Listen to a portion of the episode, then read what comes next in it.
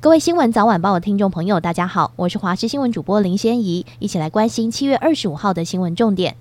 首先关心台风的动态，气象专家吴德荣表示，杜苏芮台风眼清晰，眼强厚实。最新路径前视预测图显示，杜苏芮通过巴士海峡、台湾海峡南部进入福建省，不确定性范围东侧触及台湾，西侧则离台湾更远。而杜苏芮的降雨对陆地的威胁，以东半部因为地形抬升及恒春半岛距环流较近，是发生致灾降雨几率最高的地区。其次为高屏山区，但雨量大小与路径靠近的程度密切相关，需要持续关观察。查中部以北受到地形屏障影响相对较小。昨天受到台风外围沉降作用的影响，各地区最高温都在三十六到三十八度。今天台风环流逐渐进入巴士海峡东半部，恒春半岛降雨渐趋明显。大台北东侧偶有局部短暂雨，而背风面的西半部平地仍然晴朗炎热，山区偶有局部短暂雨。各地区的平地气温：北部二十三到三十六度，中部二十四到三十六度，南部二十四到三十六度，东部二十二到三十五度。另外，在杜苏芮东南方海面将另外有一个热带扰动酝酿，周五有发展成台的几率，需要持续观察。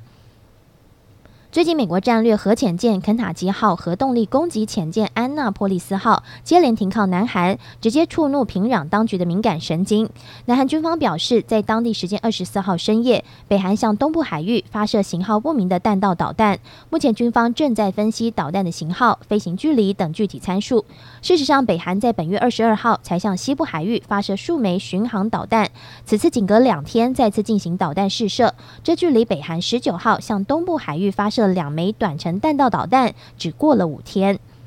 今年 AI 热潮带动概念股相关族群在台股涨翻天，其中广达昨天开高走高，盘中直冲涨停，来到两百四十八点五元，创下二十三年新高。广达如今市值超过九千五百九十八亿，有望成为台积电、鸿海、联发科之后第四家冲破兆元市值的上市公司。广达董座林百里的身家今年也因此水涨船高，在七月上旬成为台湾新首富后，财富累积更继续加速，不仅创下个人身家历史新高。与台湾排名第二首富的距离也越拉越远。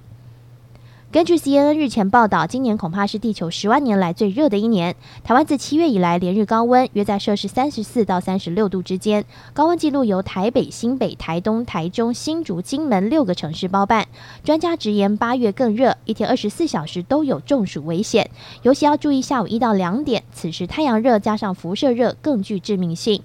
中研院环境变迁研究中心研究员龙世俊也分析，近二十年健保数据指数达到注意时，热伤害急诊人数成长八成，警戒人数增加一倍。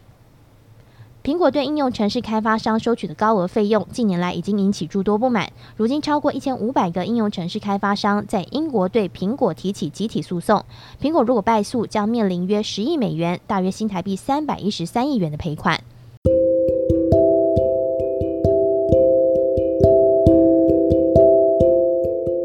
以上就这节新闻，感谢你的收听，我们再会。